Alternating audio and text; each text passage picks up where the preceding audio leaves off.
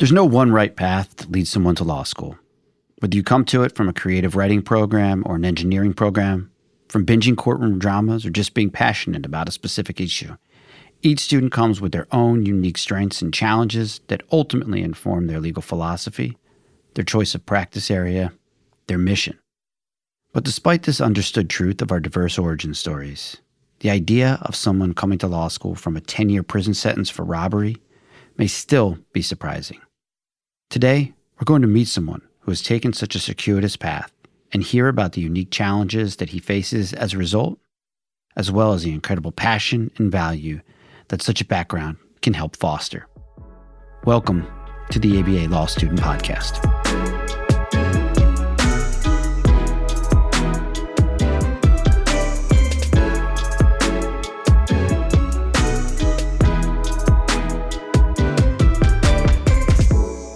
Hello, everyone. I'm Todd Berger, faculty host of the ABA Law Student Podcast. And today I'm in the studio with our host, Chay Rodriguez. Hey, Chay. Hi, Todd. So, Chay, what do you have for us here today? Todd, I am excited to present a discussion that focuses on a lesser known aspect of diversity, especially in the legal field. At a time when we're dealing with the ramifications of the court's decisions on affirmative action and we're defining the impact that legacy applicants have on a classroom, a handful of law schools are wading in waters that are not frequently explored by admitting students who have been justice impacted, which to the average student or listener, um, I think they would almost think that that's taboo in the legal community. And I was able to speak with our guest today about how the adversity of being significantly justice impacted adds to the classroom and the profession. And I'm looking forward to speaking to you about this as well. For the sake of clarity, Chay, what does justice impacted mean? So, according to the Law School Admissions Council, justice impacted individuals include those who have been incarcerated or detained in a prison, immigration detention center, local jail, a juvenile detention center, or any other like carceral setting, and those who have been convicted but not incarcerated, and also those who have been charged but not convicted, as well as those who have been arrested. That sounds really broad. It is. And by some estimates, one in three adults in the US have had some form of a criminal record. So we're really talking about a large percentage of the population. And as you imagine, having that criminal record can make life harder and put some real roadblocks in place and change your thinking on what you think you could accomplish. Sounds really interesting, Chay. So, who are we going to talk to today to get a better understanding of this really important issue? Today, we're talking to Ricky Panayoty, a current law student and formerly incarcerated individual. He actually goes to Atlanta John Marshall and he grew up in New York City. And I'm not going to give away the whole story, but Ricky's kind of first interaction with the justice system came when he was a teenager. And his kind of last sentence, he spent eight and a half of a 10 year sentence in prison for robbery. And during his time in prison, Ricky developed a deep passion for the law. And he didn't expect that he would have that opportunity to pursue a career as an attorney due to his history, which I think is like a logical kind of jump just because, like, Todd, I know you you probably remember when you're filling out your law school application and you have to put in, you know, even the parking tickets, you start to get like warm and like, oh man, is this parking ticket going to be what keeps me out of law school? Or is the fact that I sped a little bit um, on I 95 going to keep me out of law school? So, Ricky and I really discussed whether that presumption of being justice impacted was widespread among justice impacted individuals.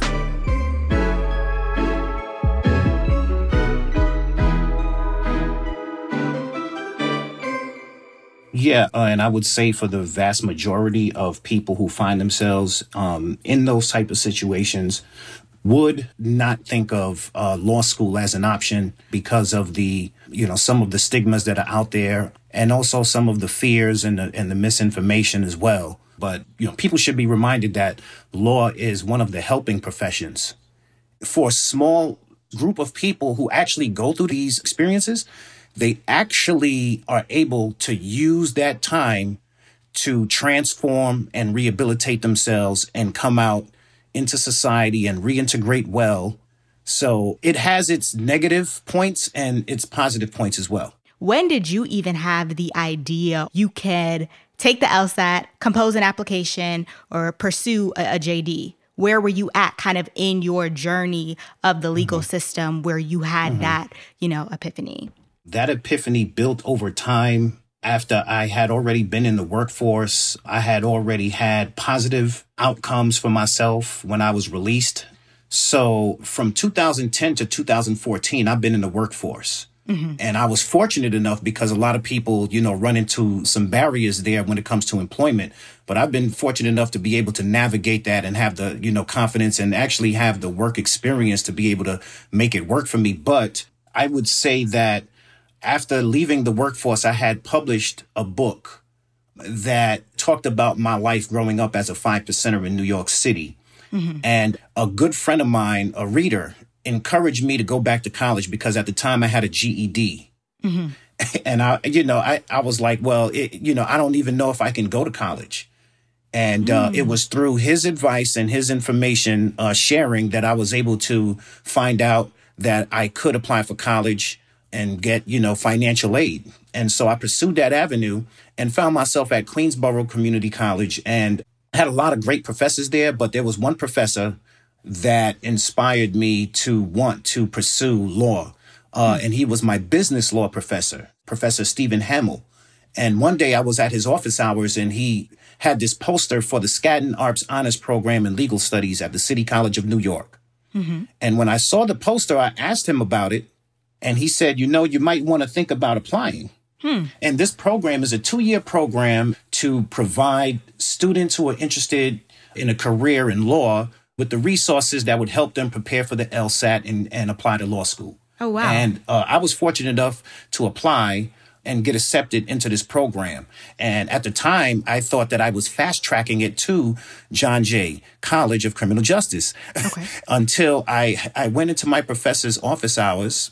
Mm-hmm. And, you know, I wanted to be more informed about the route that I was taking. Uh, I knew that I was leaning towards an interest definitely in going to law school, but at the time I didn't know that a person with my background was even capable of, or eligible to even apply to law school because of the, you know, prevailing views that might be out there uh, when, you know, people are misinformed. They would believe that somebody who's justice impacted could not even uh, attempt or even think about trying to become an attorney. And and uh, can I tell you I feel like it's a little odd that we are programmed this way because while you were incarcerated, you were able to work as a law clerk inside, correct? So to correct. think that you could do that in there, but right. you couldn't come out and think that you could freely partake in this profession, can you right. give a little insight into the work that you did there that at least let you know that your mind could go there? Right. Sure. Uh, while I was incarcerated, I was just sentenced, right? And mm-hmm. when people are typically sentenced, those who have some curiosity or concern about their case will attempt to go to a prison law library to research their case. Okay. Okay. And then um, I was one of those people that was curious about the proceedings and how they went on in my own case. And I went to the law library and spent so much time in the law library and I taught myself, and of course, with the help of other law clerks' guidance, of course, I learned how to use the law books. I learned how to use, for example, the New York Digest key system, mm-hmm. uh, which is a set of books. I've learned to use Corpus Juris Secundum and uh, the Black's Law Dictionary, and I taught myself in, you know, uh, the Prisoner's Litigation Handbook. These mm-hmm. resources in the law library were very instrumental to me learning how to navigate a law library and how to how to read cases. Mm-hmm. And so the law librarian took notice of this. Her name is Miss Waldron. I'll never forget her. Um, she walked up to me one day, little old lady walked up to me one day and said, Hey, you know, I noticed that you spent a lot of time in the law library. Well, we are having a legal research course offered to the prisoners here.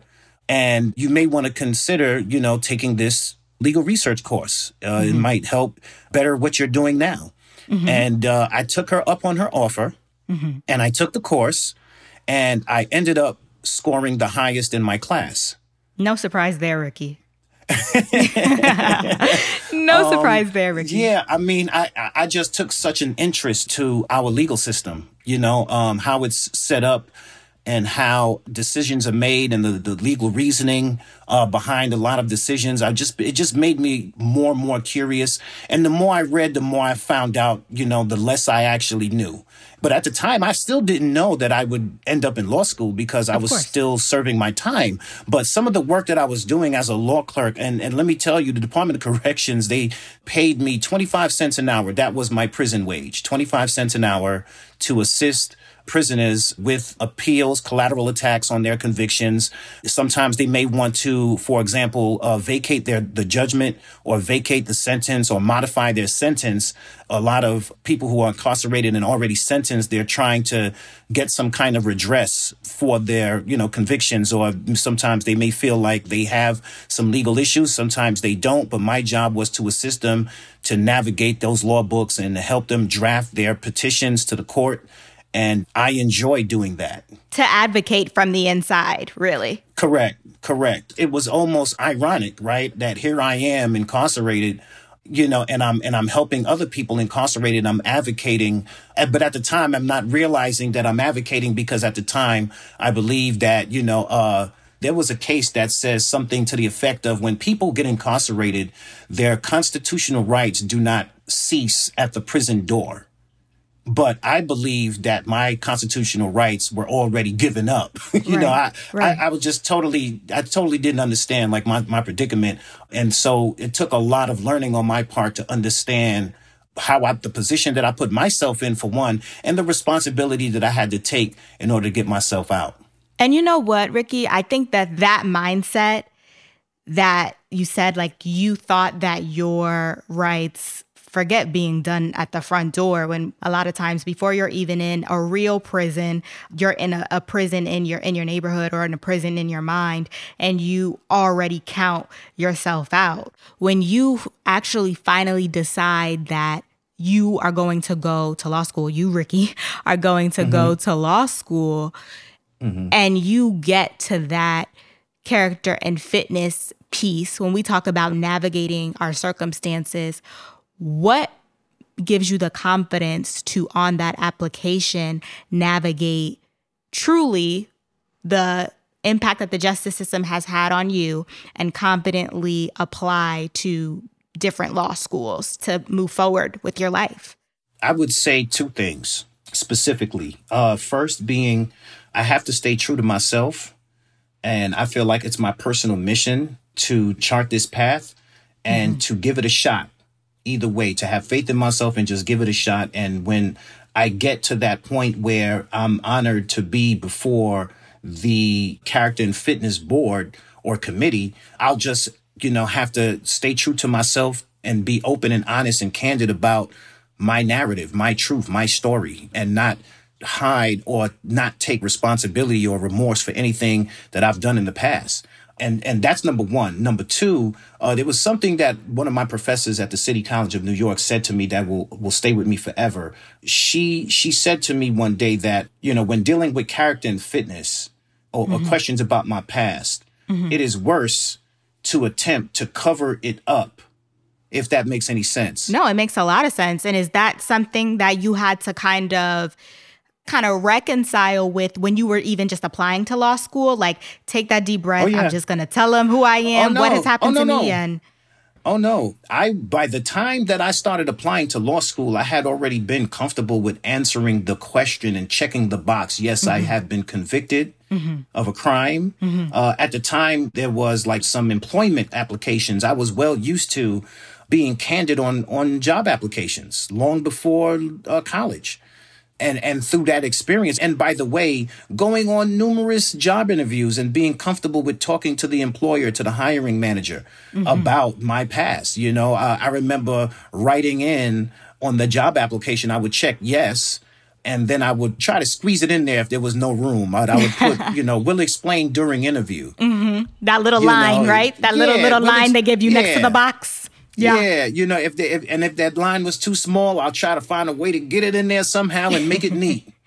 but I, I had gotten used to checking that box, and I recall some states now have passed a ban the box law, uh, mm-hmm. uh, which yes. I thought was real cool. And I like to thank all of those legislators out there that voted to uh, pass the ban the box laws out there in the different states because you know this is what I'm talking about though right that that's an example of meeting folks who have been just as impacted halfway. Give them a shot. Give them a shot to at least explain themselves at an interview rather than foreclosing the interview opportunity altogether you know uh, before it even starts and I think that's like a great point, Ricky, because you know you and I have we've spoken about Reginald Dwayne Betts, and I'll put some respect on his name and say Attorney mm-hmm. Betts now, who graduated yes. from Yale. He had a bit of a yes. delay in it being admitted to the Connecticut bar because of the concerns that the board had about his moral character and fitness to serve, and then also, right. you know, under Florida law, convicted criminals are not fully allowed to take the Florida bar exam unless they've had their civil rights fully restored, um, and they're one of the few states in the country with this requirement. But when you think about that, what is that hesitancy to admit them to the bar, to let them sit for the exam, say about what we really think about rehabilitation and the system we have in place? Well, I would say this in all fairness that each respective state, typically as I understand it, the character and fitness portion of things are governed by the Supreme Court or maybe an appellate court of the respective states. Mm-hmm. And so I would say that in some cases, yes, there there is that hesitancy. We do see some cases of that, but we also see some cases of folks getting the opportunity to practice. And so I think that it's definitely up to the discretion of, you know, the character and fitness committees out there. But mm-hmm. I have faith that the committees, right, the character and fitness committees will you know, look at each bar candidate, look at their background holistically, mm-hmm. um, and not punish them for any crimes in the past. Not to say that that's double jeopardy, but I don't think that somebody that made it as far as law school should have to pay for the same crime that they may be judged then for something that they've already served their time for and completed. And so I have faith though mm-hmm. that the hesitancy might be warranted in some circumstances. Mm-hmm and sure. may not be warranted in some circumstances. Sure. And I just have the faith that, you know, um, they will look at each candidate fairly and hear their story and, you know, vote or judge fairly. So, Chay, this has been a really interesting interview so far with Ricky. Ricky talked about the idea that you shouldn't, after you pay your debt to society, basically be punished for the rest of your life. You're in law school. Do you see a lot of discussion about allowing reform individuals opportunity to be lawyers themselves or otherwise of be able to contribute meaningfully to society? You know, it's not talked about a lot in law school classes, and I don't even think it's talked about enough when we just have general conversations about career paths I think, especially, you know, Ricky, uh, we had a conversation prior to the interview, and Ricky is Caribbean. So when you even bring into it how immigrants are kind of, it's drilled into them it's success or nothing. You get into trouble and you're done. Your life is over. And then you compact that with what the justice system does kind of do. Um, it takes you in and kind of spits you back out. And there are not a lot of programs in place or things in place to make sure that once you get out of that setting, you're able to get on the right path. His perception of everything, you know, I think he has to have that mindset. He has to have faith in his process. He has to believe that this isn't all for nothing. Because if you don't have that optimism, like what do you have? I think it's really interesting too is that a lot of the people who are going to be making decisions, matter of fact, probably all of the people who are going to be making decisions about whether someone can practice as a lawyer are themselves going to be lawyers, right? They will have gone to law school, and we know that legal education helps shape the outlook of people who end up practicing as attorneys. And I do wonder if we were able to interject into legal education more discussions about the value of reform, or the value of grace, the value of making sure that people who have that hope that Ricky has and do all of the right things to be successful members of society. If we stress that, maybe when those people end up on the board of bar examiners and on these character and fitness committees, they'll have a sense that yeah, you've paid your debt to society, and there's no reason that being a lawyer isn't something that you can do in relation to that, uh, you can even really positively be examples for other people, and you may be able to bring a unique perspective to the practice of law that is important in various fields and areas of practice. I completely agree. This subject matter, in and of itself, it makes me think of U.S. Supreme Court Justice Jackson. She served as an assistant public defender in D.C., and her logic behind serving was quote, I remember thinking very clearly that I felt like I didn't have enough of an idea of what really happened in criminal cases, and I wanted to understand the system. I think being more inclusive of justice impacted students helped to cut through that disconnect and it allows the understanding to start in the classroom, there is value in that. And I think the sooner we grasp that value, the sooner we'll be able to use it. We'll be right back. Delegate out those tasks that take up your time. Stafi can help you with your legal, administrative, marketing, and even client facing workload. Hiring Stafi's top notch bilingual virtual staff means Stafi does the recruiting, hiring, and training for you. Then, if you need a change, Stafi handles it. You get to concentrate on your strategic work. Schedule a free consultation at stafi.cc. That's S T A F I dot cc and get $500 off with code HAPPY24. This episode is brought to you by the American Bar Association's Law Student Division. It's never too early to start exploring potential practice areas and building your network in the field. The Law Student Division provides students like you with resources and experiences aimed at helping them succeed in law school and prepare for what's next. Claim your full law student membership for just $25 by visiting ambar.org/join.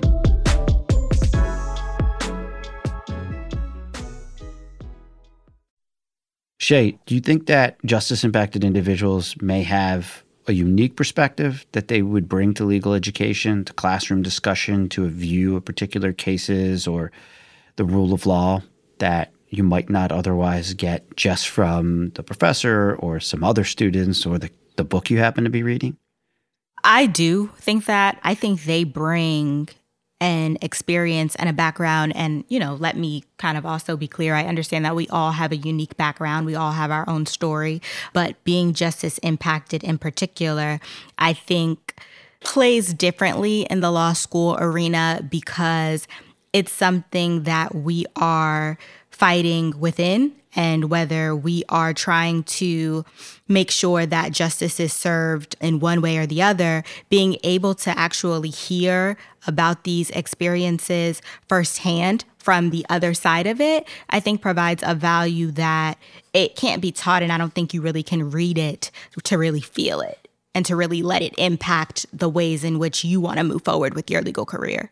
Yeah, absolutely. I mean, I think that the more diverse perspectives we have the more we can better understand the law, how the law relates to the human condition, and can make you a more empathetic individual. And I think it can have real world practical impact. It can make you a better lawyer when you understand things from perspectives that are different than your own. Yes, that's kind of what we get into next. Great, let's hear it.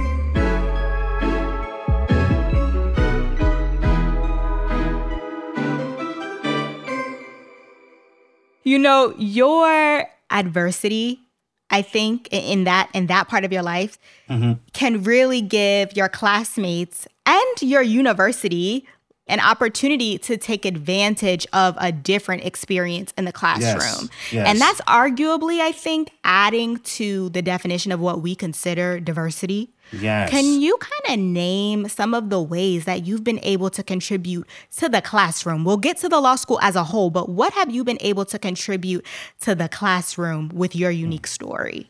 I've been able to add a unique perspective. I've always tried to take opportunities to engage in the classroom and and to just um, just show diversity again. Just when other students from different backgrounds uh, and different walks of life are able to hear, for example, my perspective on a case, I mm-hmm. think that that might add to how they might digest the realities that you know that we're reading about in these cases right in these right. these our case books provide us with numerous cases from all different types of legal topics from constitutional law civil law civil procedure right mm-hmm. contracts uh, we learn about all of these different cases and when we have our classroom discussions you know i actually enjoy participating not just inside the classroom, but in the hallways with, with the students, on the mm-hmm. elevators with the students, outside of the classroom with the students engaging in social activities and mixers and conferences.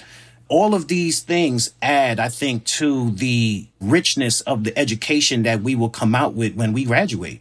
Right. But your, I think, experience is different than the average experience and mm-hmm. can especially add to, you know, when we're in an evidence class or when we're in a crim pro class or when we're in, you know, one of those classes that especially deal with criminal law on its face, just because not only your experience, but the cases that you were able to see in that law library so many years ago and the, right. the uniqueness of that I'm going to call it in a weird way, opportunity mm-hmm. to be exposed to how the law really works in and out in different cases. Sometimes the same way in ways that we would like to change, but also in ways that you would never think, oh, wow, this analysis. And you're able to share that with students who are not exposed to that.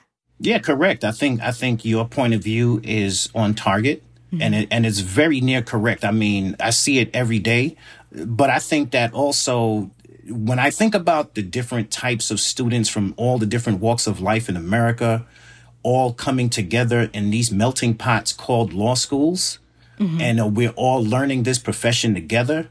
Overall, I think that the legal profession is moving in a, in a good direction with students from all different walks of life. And of course, different generations now are entering law schools and the legal profession you can see changing. And I think that this right here will be very helpful to society as a whole when you have diverse law students graduating and you know becoming attorneys because a lot of their clients will be diverse. Mm-hmm. Let's just take for example black men in America, right? 1 in 3 black men at some point has been justice impacted, mm-hmm. right, in some kind of way. Uh, but when you look at all of the different professions and when you look at all the different needs of clients out there, a lot of these attorneys that are graduating will have clients who might be one of those black men. And they can benefit from having you Correct. in the classroom. And on that note, the Law School Admissions Council, in collaboration with the National Justice Impact Bar Association, actually developed and administered the 2020 Justice Impact Law School Survey to kind of explore those policies and procedures that specifically affect law schools and justice impacted applicants and students. And they focused on the policies, practices, and services during that 2019 2020 academic year. And they found that only two of 85 responding schools reported intentionally recruiting students who were justice impacted.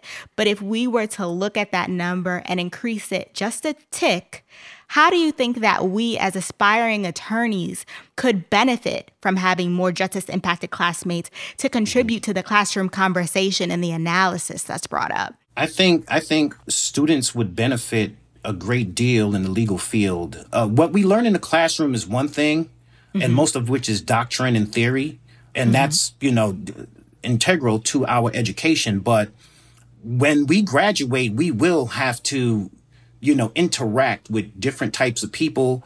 And for the sake of the students who want to become attorneys and seriously be able to be equipped and have the skills necessary and or have the knowledge necessary to be able to represent their clients. Because it could be the case that the client is justice impacted or might be facing an issue that involves being justice impacted. And so that attorney would want the benefit of having someone like me like you know just being able to ask me questions for an example about these types of issues aside from like for example we learn from our professors right? But then we learn from each other. So in that right. respect in that spirit right? It would be my hope that students would take away and that that if they have a, a, student who has been justice impacted in their classroom to engage them as well. You know, don't be afraid they're a person just like you. They just probably came a long way from whatever mistakes they made in life and everybody makes mistakes but it's it's it's not what happens to you it's what you do you know after what happens to you that matters and so it's not how we start it's how we finish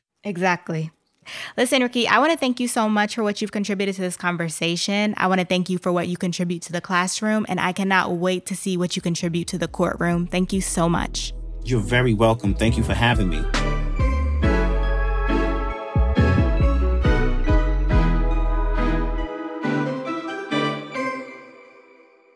We'll be right back.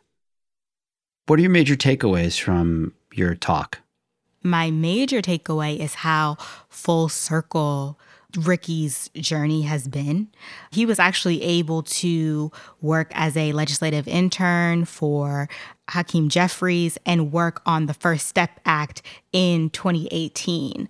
And that was, of course, before he entered into law school, but it was a way in which he was able to see, hey, I can give back and I can go from being inside getting paid 25 cents an hour working in, you know, the prison law library to really researching and helping legislation pass that will impact those coming out um, in order to have a smoother transition than what it would be. And I, correct me if I'm wrong, but you have also done some reentry work, correct? So you can kind of connect with that as well. Yeah, absolutely. So I, I practiced as public defender in Philadelphia for about seven years. And that was really interesting because I saw kind of the side of the criminal justice system where people are charged with crimes and trying to keep people out of jail or minimize what their jail sentence might look like. And I never really got to see people's lives after they got out of prison and what kind of difficulties or obstacles people faced. And so after I left the public defender's office, I directed a prisoner reentry clinic. And I did that for two years. And I was working with formerly incarcerated individuals trying to address the outstanding civil legal issues that can prevent successful reintegration. So it was everything from owing back child support. So people would go work and they would get minimum wage, and then half of their paycheck would go to paying back child support, and it was hard for people to earn a living, right, which created kind of an incentive to return to criminality. So we address issues like that. Oftentimes, it's just simple things like you need a driver's license to get to a job, but people had unpaid tickets or driver's license suspensions from cases from 10 or 15 years before they even went to federal prison. And so it was a question of addressing those issues. And one of the things that I was thinking about when you were talking to Ricky, and Ricky was talking about going to community college, right? And going to Queensborough Community College and how that really started him on his path. I represented clients who were trying to do the same thing. They were trying to go back to community college or go to community college in the first place. And one of the things that I didn't know was really interesting is when you have to register for the selective service when you turn 18. So you have to register basically for the draft. Mm-hmm. And if you do not register for selective service, you are not eligible to receive financial aid. Well, many people who end up incarcerated end up there because their lives are really unstable, because their home life isn't great, because they're moving around from one location to another. And in all of that, registering for the selective service gets lost. Sometimes people aren't graduating from high school, they're later getting a GED, and sometimes they miss the part of the high school guidance counselor telling you you have to register for the draft or whatever it is.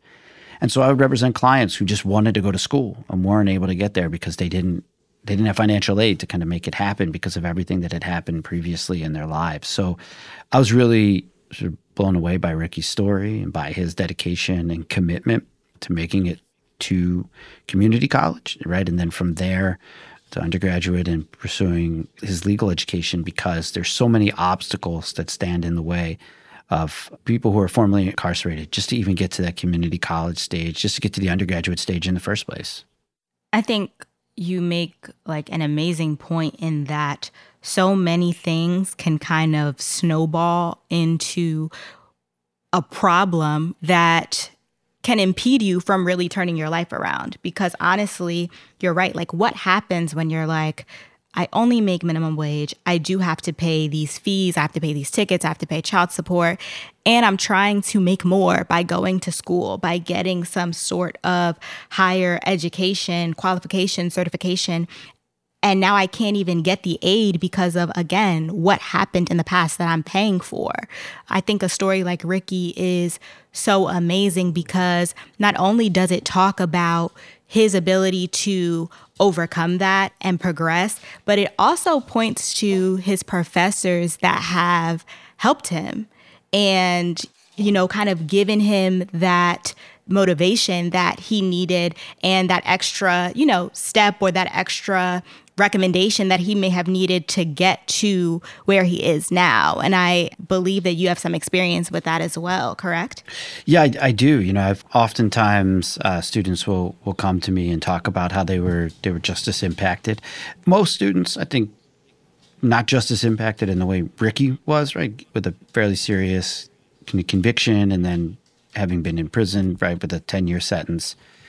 But students who are listening to this, and I know that there are students out there who are just as impacted in the way that many students are, in that they have prior arrests. Oftentimes, there might be multiple prior arrests. They're usually for fairly kind of minor things, but things like disorderly conduct or drinking underage or a DUI, which I don't mean to minimize the significance of that, right? But it's not a, you know, a 10 year robbery sentence. And the number one thing that I tell those students, and I think you heard this from Ricky, and I think Ricky was 100% right based on my experience in terms of how you deal with this. You're going to go before the character and fitness committee of whatever state that you are in. The number one most important thing is you need to be honest about what your prior criminal history is. The character and fitness committee, I don't think has any interest in saying to people who've gone through law school, who've passed the bar examination, right, who have stayed out of trouble, you can't be a lawyer. But I do think they are interested in making sure that those who join the profession have put that behind them. And we want lawyers to be law abiding. We want lawyers to be ethical and making sure that those are things in your past, I think is really important. If you lie, if you don't disclose things, that is not a reflection that wrongdoing is in your past you are continuing to engage in wrongdoing by not telling the truth. And so I've testified before character and fitness committees on behalf of former students. Everyone that I have worked with over the years who's ever had justice impacting issues has always, as long as they've been open, been admitted to the bar. And it might not happen right then and there. They might want to see if there's drugs or alcohol involved, that you take some time to get some treatment, or it might take a little bit longer to kind of do the evaluation process. But if you're open and honest, and you've gone through law school and you've passed the bar, it's like you heard from Ricky, right? He remained hopeful throughout his entire journey, and there's no reason not to remain hopeful when you go before that board of bar examiners. So long as you're honest about what your past was, I think there's very much a future for people in the practice of law. You mentioned students coming to you. How would a student engage with a professor that they want to ask for their help for some sort of recommendation if they know that they might hit a bump in that character and fitness process? Yeah. So, sort of bit of a story. I had a, I had a student come to me who was Justice Impact, right? The student had been convicted, had done a fairly significant amount of time in prison. The conviction was later overturned. And the student came to me because at the time I was directing a criminal defense clinic, and because of their experience in the the criminal justice system, wanted to go to law school. Right? They didn't want to have happen to other people their view of how the system had failed them. Right, and so student came to me, and the student was sort of alluding to their interest in law school and why they wanted to do the criminal defense clinic. And it was like obvious the student was trying to tell me something, but they did just tell me, right? And and you know, I've been a public defender for a long time. I had a lot of tough discussions with people about things that they did or didn't do, you know, and, and honesty was really important in that relationship. And I finally just said to the student, look, like I think you're alluding to some different things. What do you want to tell me? And it's okay, right? Like I want to hear what your story is. And so I think then the student told me, and I think from there we ended up having kind of a, a really meaningful kind of mentor mentee relationship over their time in law school. So what I would tell people is be open with your professors, tell them who you are, tell them about your past. I think this I can say, I speak for every legal educator. I really can say this is speak for every legal educator. We're here because of the students, right? We're here because we value our opportunity to teach students. This is why we get up in the morning. Um, we want to work with students, and we have the greatest job in the world because we get to see you come into our office and, and start out and not kind of necessarily know that you're going to succeed or know how you want to succeed. And then we get to see you graduate and go off and just be amazing lawyers. And there's nothing more rewarding than that. And so we don't punish students who come to our offices and talk to us about their past. I think you're here. We want to not just have an obligation, but we have a passion for working with students to make sure that Whatever your dreams are, we do our very best to try and make those dreams a reality. So if you are justice impacted and you feel like you could meaningfully benefit from some mentorship or some relationship with a professor, don't be embarrassed about that. I can tell you that for all of us in this business, we just want to see you succeed. And if you tell us about your journey, we will do everything we can to make sure that whatever your experiences are, help you get to where you want to go. And hopefully, this episode, you know, hammers that in. We want to get more people across the stage. Absolutely. More people across the stage who work hard, who deserve to be across that stage, dream of being across that stage. There's more than one Ricky out there, and uh, you can make it happen too. Well, thanks, Chay, for bringing us this interview. This is really terrific, really engaging, and I know our listeners are really going to enjoy it. Thanks, Todd, and thank you for going back and forth with me. I really appreciate it, and I love your perspective on everything. And a big thanks to Ricky as well. Of course, his conversation would not have happened without you, but thank you for being so open and honest and forthcoming about your thoughts and sharing your, your story with us. Before we go, if you haven't yet, be sure to subscribe to the show on Apple Podcasts, Spotify, or your favorite podcast player. Be sure to share our podcast with your friends and fellow students. We want to hear from you, so send us your thoughts about the show or issues you'd like to hear about in a review. We at the ABA Law Student Podcast would like to express our thanks to our production team at the Legal Talk Network and the professionals at the ABA Law Student Division.